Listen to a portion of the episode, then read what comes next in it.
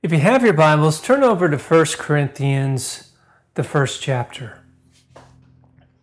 Today we're going to talk about the story of the gospel.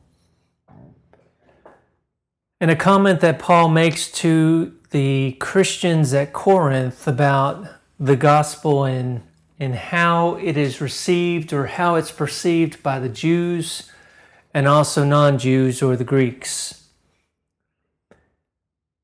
Okay, turning to 1 Corinthians chapter 1, let's read verses 22 and 23.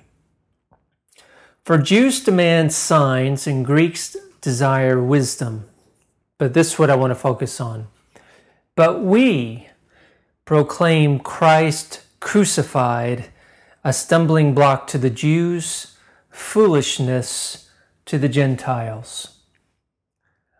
This is my uh, translation. But we herald a Messiah having been crucified to the Jews, an offense to Gentiles, nonsense.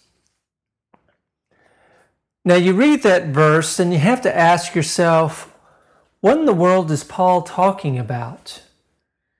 You know, if you go to church these days, preachers teachers, radio hosts, I mean, Christian TV, they all say that the gospel is pretty easy, that it's simple. And a lot of them sum it up by saying, Christ died for us. Accept Him as your personal Savior. And that's, that's about as deep as they get. Now, that sounds well and good, but Paul here seems to be saying that the gospel's a hard pill to swallow. Let's take a look at what he says a little bit more um, deeply.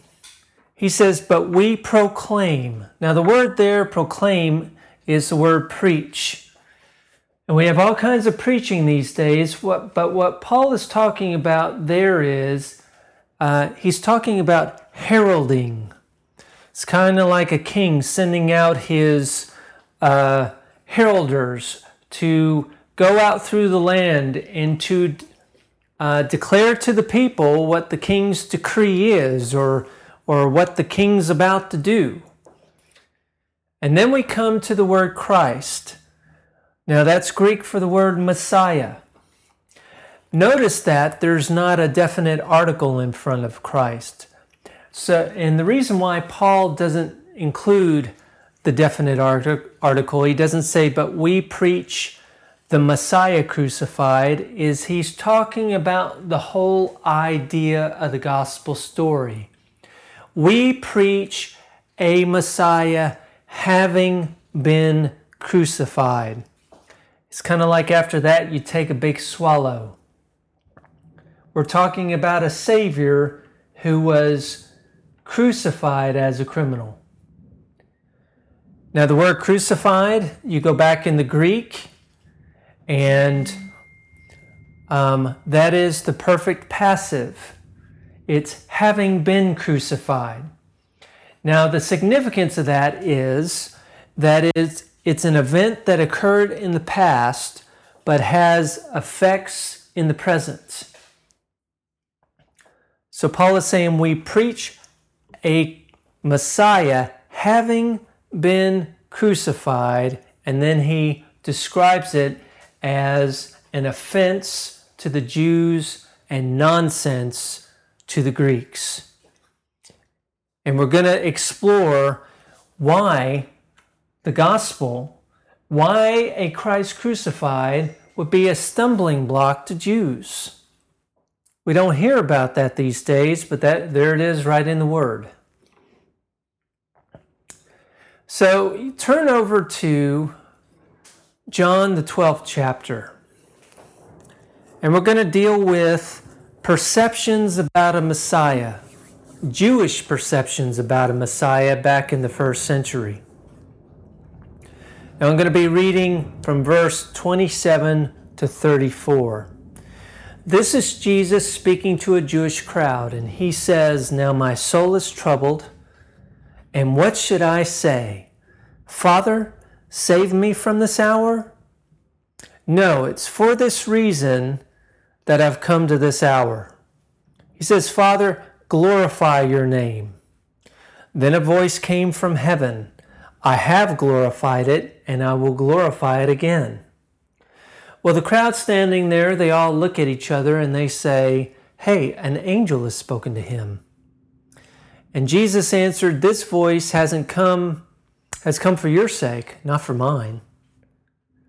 Now is the judgment of this world. Now the ruler of this world will be driven out. And I, when I am lifted up out of the earth, will draw all men to myself. Now, notice the next verse. He said this to indicate the death that he was to die. Jesus was prophesying that he was going to be crucified. Now we're going to get into what that meant or what that means. What's it mean for a Jew in the first century to be crucified the way that Jesus was? Now, this is what I want to focus on, the very next verse. Jesus says, he describes that he's going to die. And the crowd says, the crowd answers him, We have heard from the law that's the Jewish Bible. That's what we know as our Old Testament. That the Messiah remains forever. How can you say that the Son of Man must be lifted up? Who is this Son of Man? What kind of Son of Man are you talking about? Is what they're saying. Now, they say, We've heard from the law that the Messiah remains forever. They're probably thinking of Psalm 89. Let me read that to you. Once and for all I have sworn by my holiness, I will not lie to David. His line shall continue forever. His throne endure for before me like the sun. It shall be established forever like the moon, an enduring witness in the skies. So here in the Psalm 89, we have Yahweh, God the Father, describing the Messiah and a reign forever. And that's what these Jews are referring to. They say, Wait, we've heard from our law that the Messiah remains forever. How can you say that the Son of Man must be lifted up or raised? And what they're getting at is in order to be raised, you have to be dead. So we read in our Hebrew Bible that the Messiah remains forever, but you're talking about one that dies. You see the contrast there. You see how Jesus is coming at the Jews from a very different perspective than what they see or what they perceive their scriptures as saying about the Messiah. Now,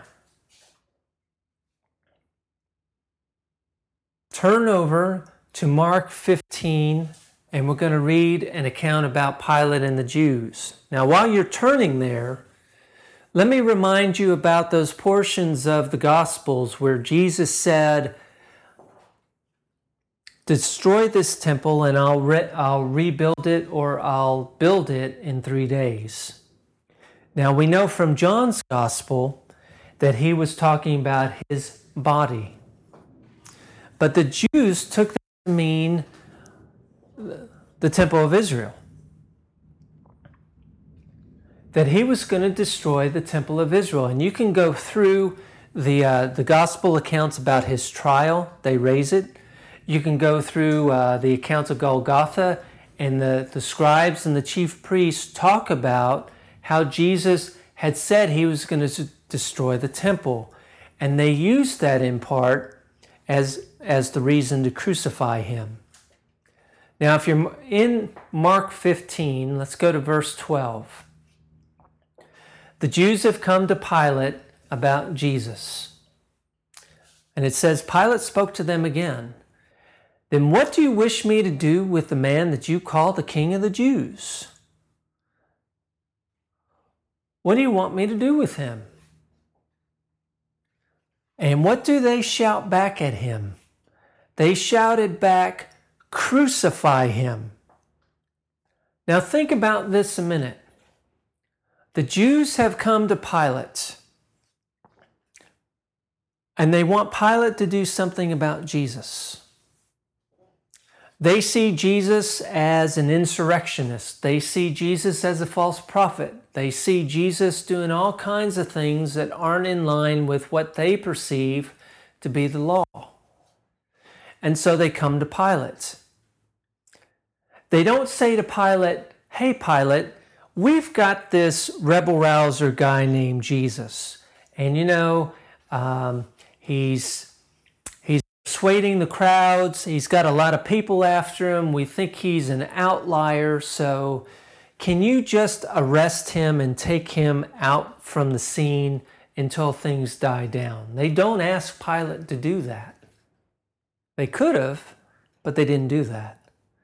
They could have said to Pilate, you know, this guy has caused such a uh, brouhaha with the crowds and with Jewish law and with all these signs and purported healings and everything else. We want you to exile him. In fact, why don't you exile him to Spain? That'd be far enough away. He can go do his thing over there and we'll have peace in Israel again. They didn't do that. What did they do? They wanted Pilate to crucify him. And that is because they were looking back in the Hebrew Bible. They were looking back at their law. And so this was a very specific request.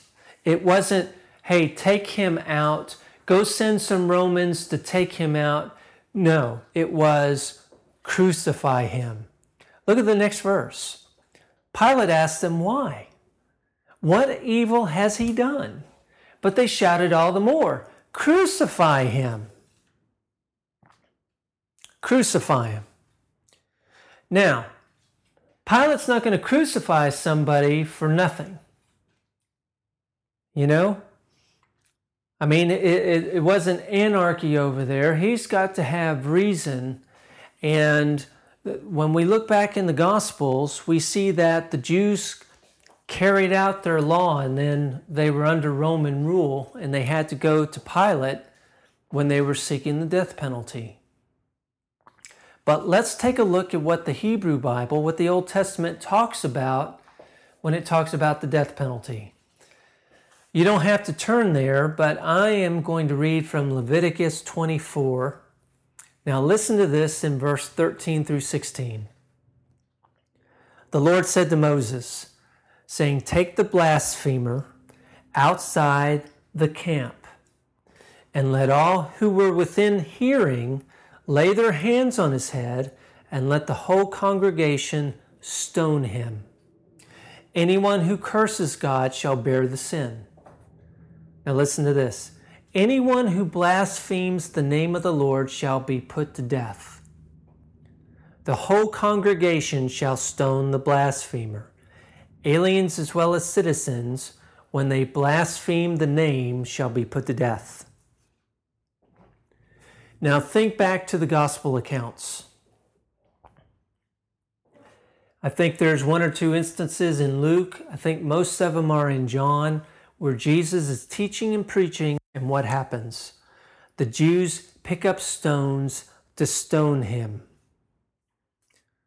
Now, they never get around to stoning him, I think, because of the gifts of the Spirit, because of the gift of faith. And he had to go to the cross. But they saw him as a blasphemer.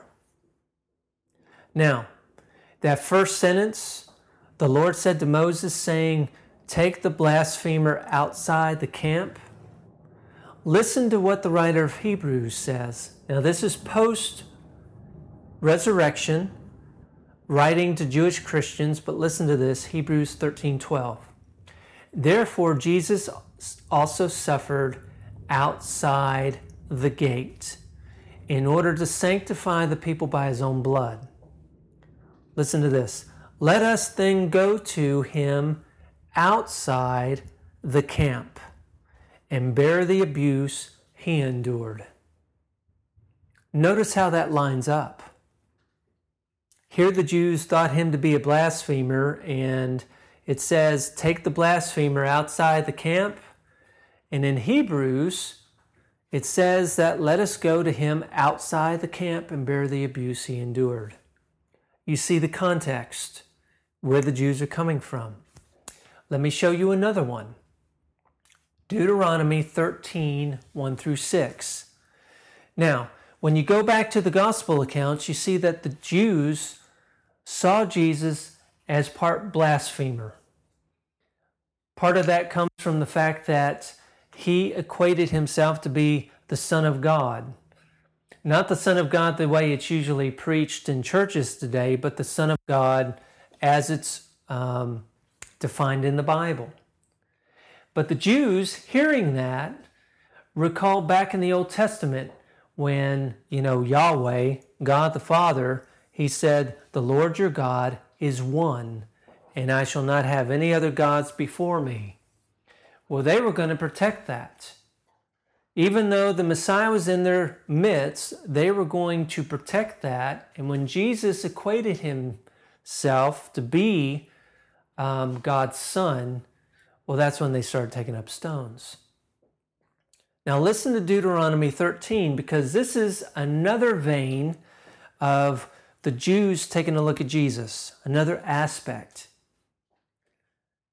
It says, If prophets or those who divine by dreams appear among you and promise you omens or portents, and the omens or portents declared by them take place, and they say, Let us follow other gods whom you've not known, and let us serve them, you must not heed the words of those prophets or those who divine dreams.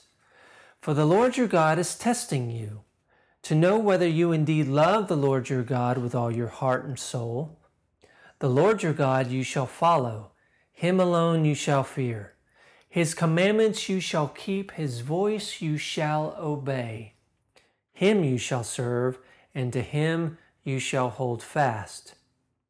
But those prophets, or those who divine by dreams, shall be put to death for having spoken treason against the Lord your God who brought you out of the land of Egypt and redeemed you from the house of slavery. Going back to the prophets, to turn you away from the way in which the Lord your God commanded you to walk. Now listen to this. It says, So you shall purge the evil from your midst. So you've got Leviticus says, Put the blasphemer to death. And then you have Deuteronomy that says, Put the false prophet Purge that evil from your midst. Now we go back to the scene with Pilate and the Jews, and they say, Crucify him. Why would they say that? Why not, hey, Pilate, stone him, exile him, kill him, you know, put him in slavery, do something with him? But no, it's specific. They say, Crucify him. It's because of Deuteronomy 21. The Jews knew what they were talking about with their law.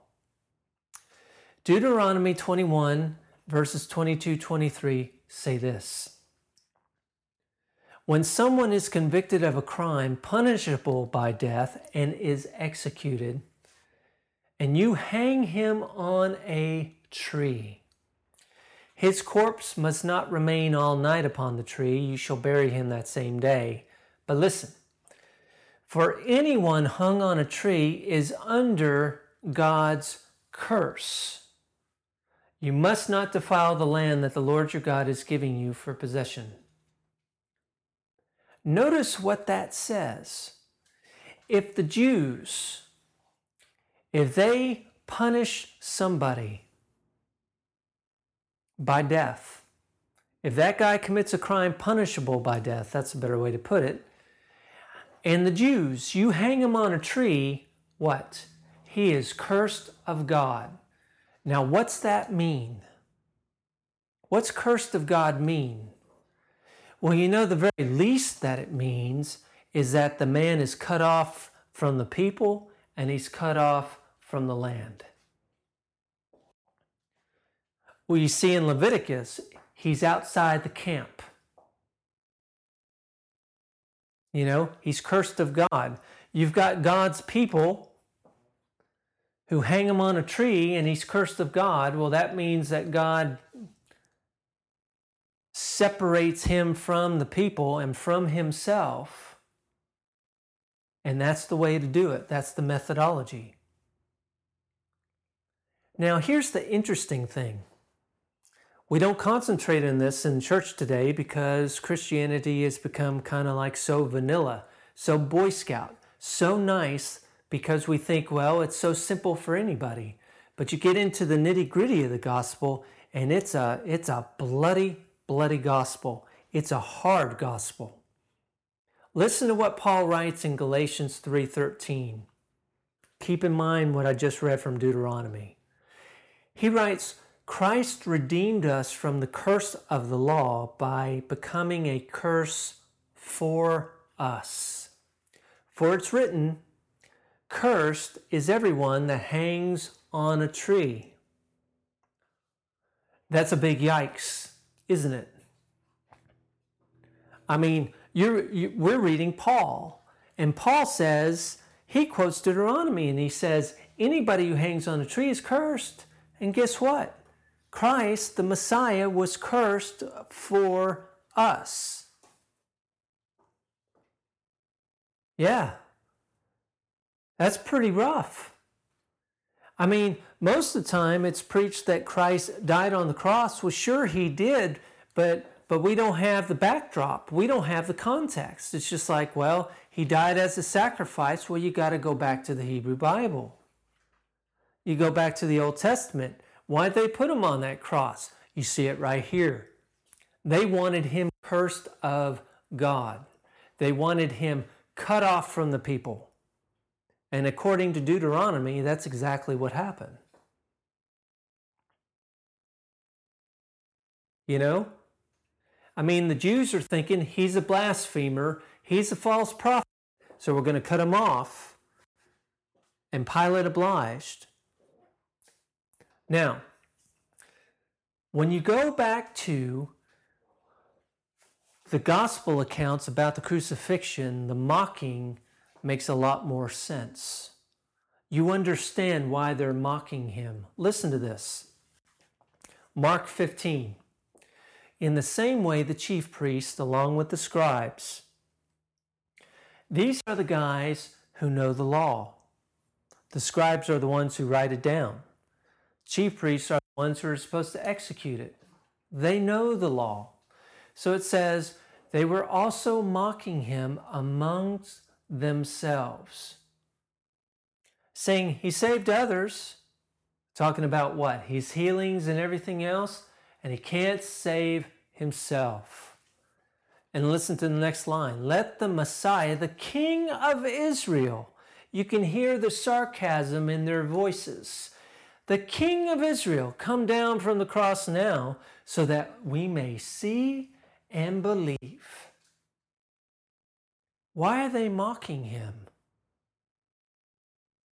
Because they know from the law that when he's hanging up there on the cross, he is being made a curse.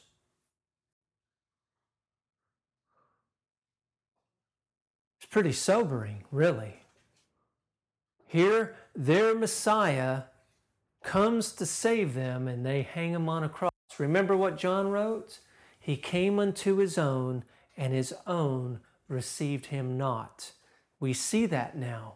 We see it a lot more clearly. And if you have any question about this, go over to not John 19 31. Remember, there were two guys, one on either side of Jesus. One became repentant. He said, Hey, he hasn't done anything wrong. We have. We've done things wrong. And then he turns to Jesus and says, Remember me when you come into your kingdom and are glorified. Remember that? Well, look at what John 19:31 says. Since it was the day of preparation, the Jews didn't want the bodies left on the crosses during the Sabbath. Why? You know, it was the Roman custom that when you nail a guy to a cross, that he's his body's up there for days and days. Why? because the Romans wanted to show the population just what happens to you when you commit crimes against Rome. So, you know, you, you go back to the historical accounts and you've got bodies that are, um, you know, uh, eaten by the dogs and the, the vultures come in. They're just hung up there. It's gross. But here the Jews say that they don't want the bodies left on the crosses during the Sabbath. So they do what? They ask Pilate to have the legs of the crucified men broken and the bodies removed. Why? You go back to Deuteronomy. Deuteronomy, that where it says that a man who hangs on a, on a tree is cursed, also tells the Jews don't leave the corpse up overnight. You take the corpse down because you don't want the land defiled. And that's what the Jews are thinking of here. So it's all in line with Deuteronomy.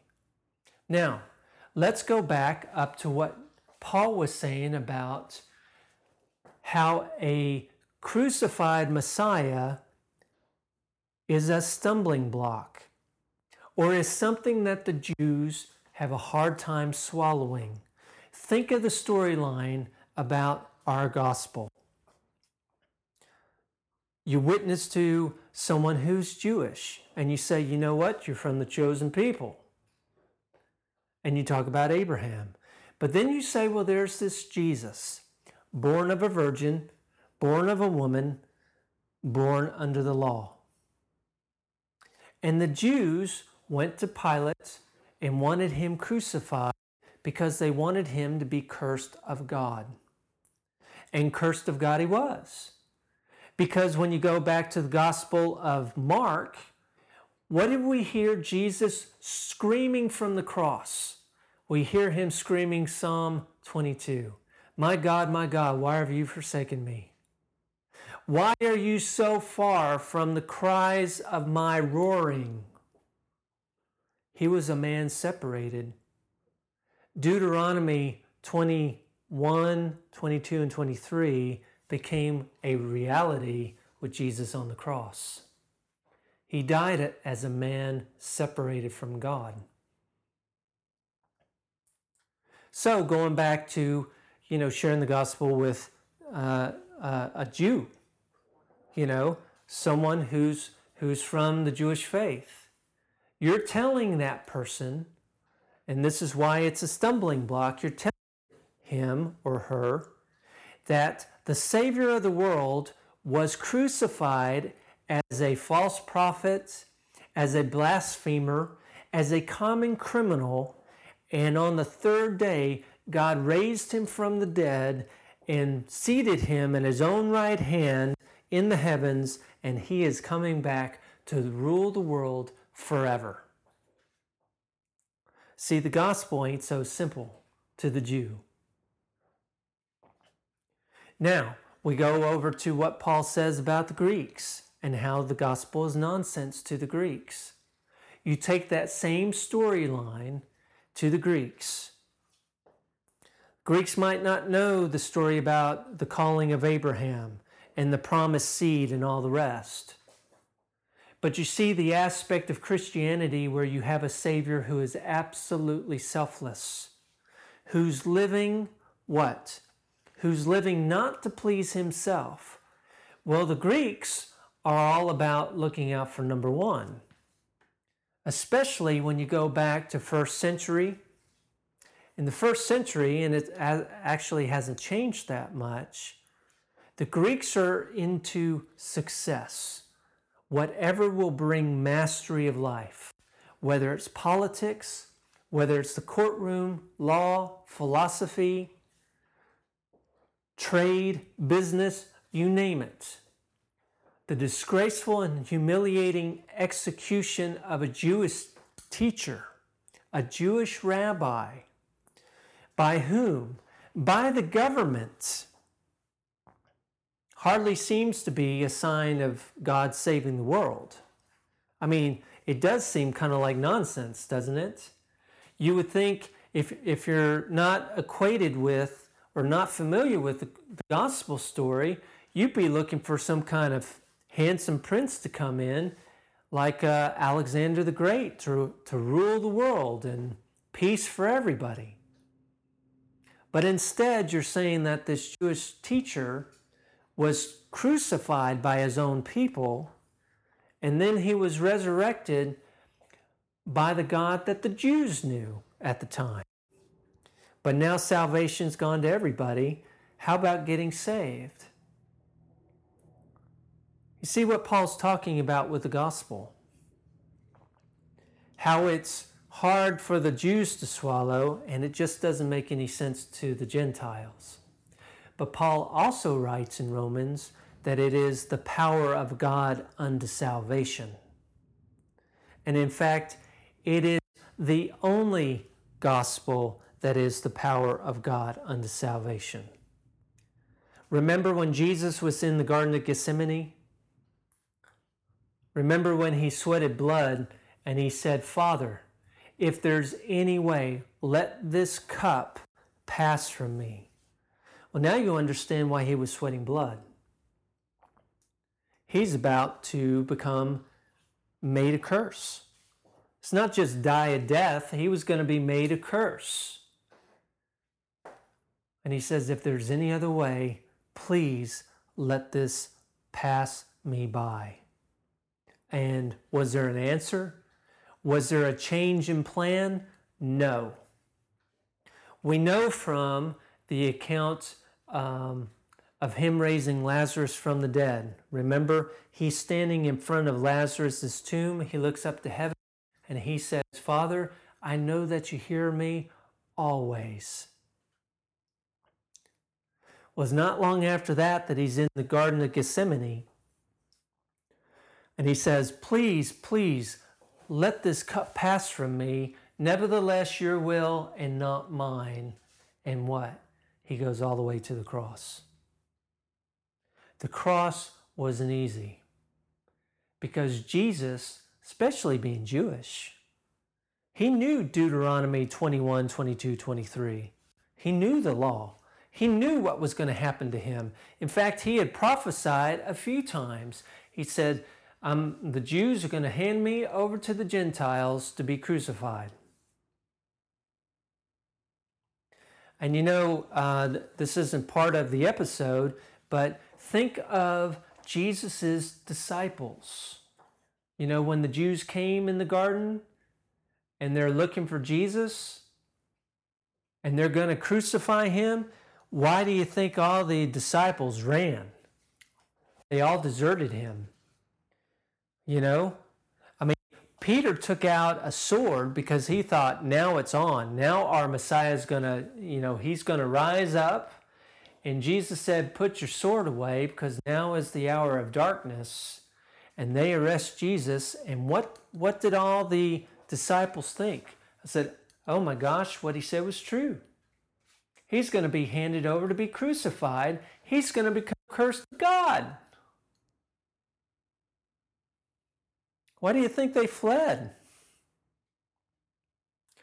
So, we see just from this one small sentence, this verse in 1 Corinthians, it has it's pregnant with so much of the word in it. You know, the gospel isn't easy. It's not an easy pill to swallow. But once you swallow it, once you understand the gospel story, there's no way of getting around it. It's the most wonderful, the most romantic, the most glorious, the most heroic story you've ever seen in your life. And the more you get into the Word and the more you see the contours and the textures of what Jesus did and the sacrifice He made, you, you just can't get enough. It's just not enough. And what it makes you do is it makes you become selfless because you see how selfless He was in offering himself willingly on the cross so that men could be saved. Hallelujah.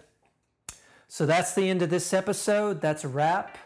And uh, we will see you next time on No Lasting City. Thank you.